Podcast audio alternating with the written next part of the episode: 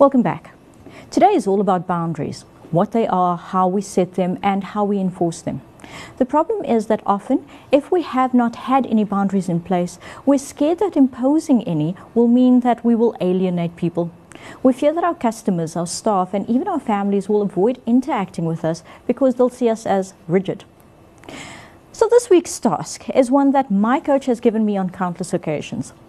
It's about doing the inner work and setting the targets in terms of your boundaries. Think about one area that you need to set a boundary in.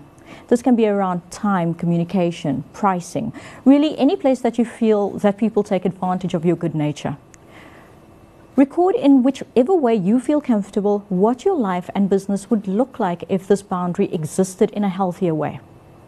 Now think about the changes that would need to happen for this boundary to not only be set, but to be maintained.